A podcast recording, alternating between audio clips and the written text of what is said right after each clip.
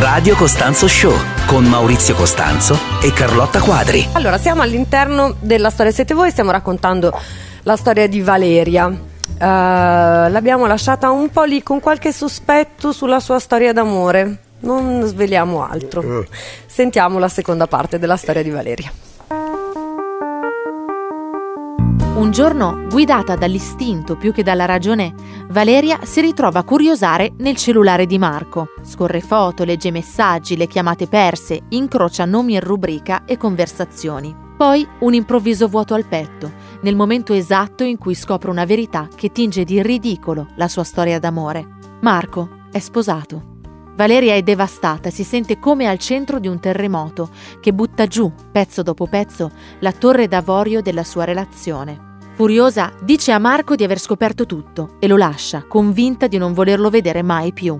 Lui non accetta quella decisione e si precipita sotto casa sua per convincerla a tornare. L'aspetta per più di sette ore e le dice che non può fare a meno di lei, che la ama, che la sua vita non ha senso.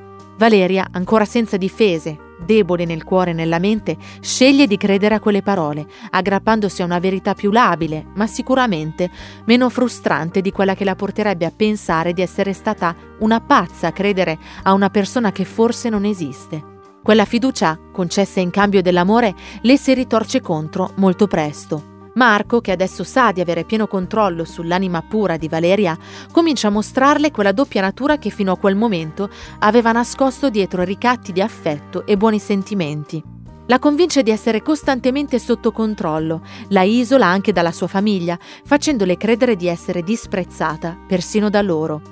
Valeria ha paura anche di uscire, perché ogni sguardo incrociato con uno sconosciuto diventa motivo di scenate e violenze psicologiche. Spesso si ritrova a sentirsi in colpa per cose che neanche ha fatto, dubitando delle sue stesse facoltà mentali. Completamente plagiata da Marco, Valeria non riesce più a reagire, neanche quando scopre che lui ha un figlio di pochi mesi nato dal matrimonio con sua moglie. Un figlio che Marco definisce un errore per convincerla a restare. Quelle parole le sembrano rassicuranti anziché crudeli e schifose, ormai completamente in balia del mostro che ha accanto.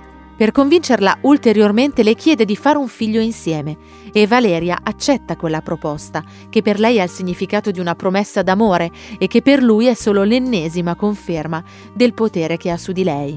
Valeria resta incinta, ma le liti continuano e lei perde il bambino. Lui la rassicura e le promette che ci avrebbero riprovato. Così, a gennaio 2019, Valeria resta nuovamente incinta.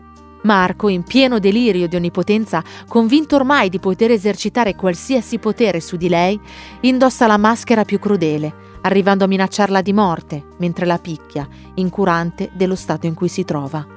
Solo in quel momento Valeria, come riportata a galla da quella vita che sta nascendo dentro di lei, capisce di essere vittima di un serial killer dell'anima, un vampiro affettivo che le ha creato il vuoto nel cuore per non fare i conti con il deserto che si porta dentro. Fuori da quella gabbia, Valeria trova l'amore che ha sempre cercato, quello verso se stessa e suo figlio. Radio Costanzo Show con Maurizio Costanzo e Carlotta Quadri.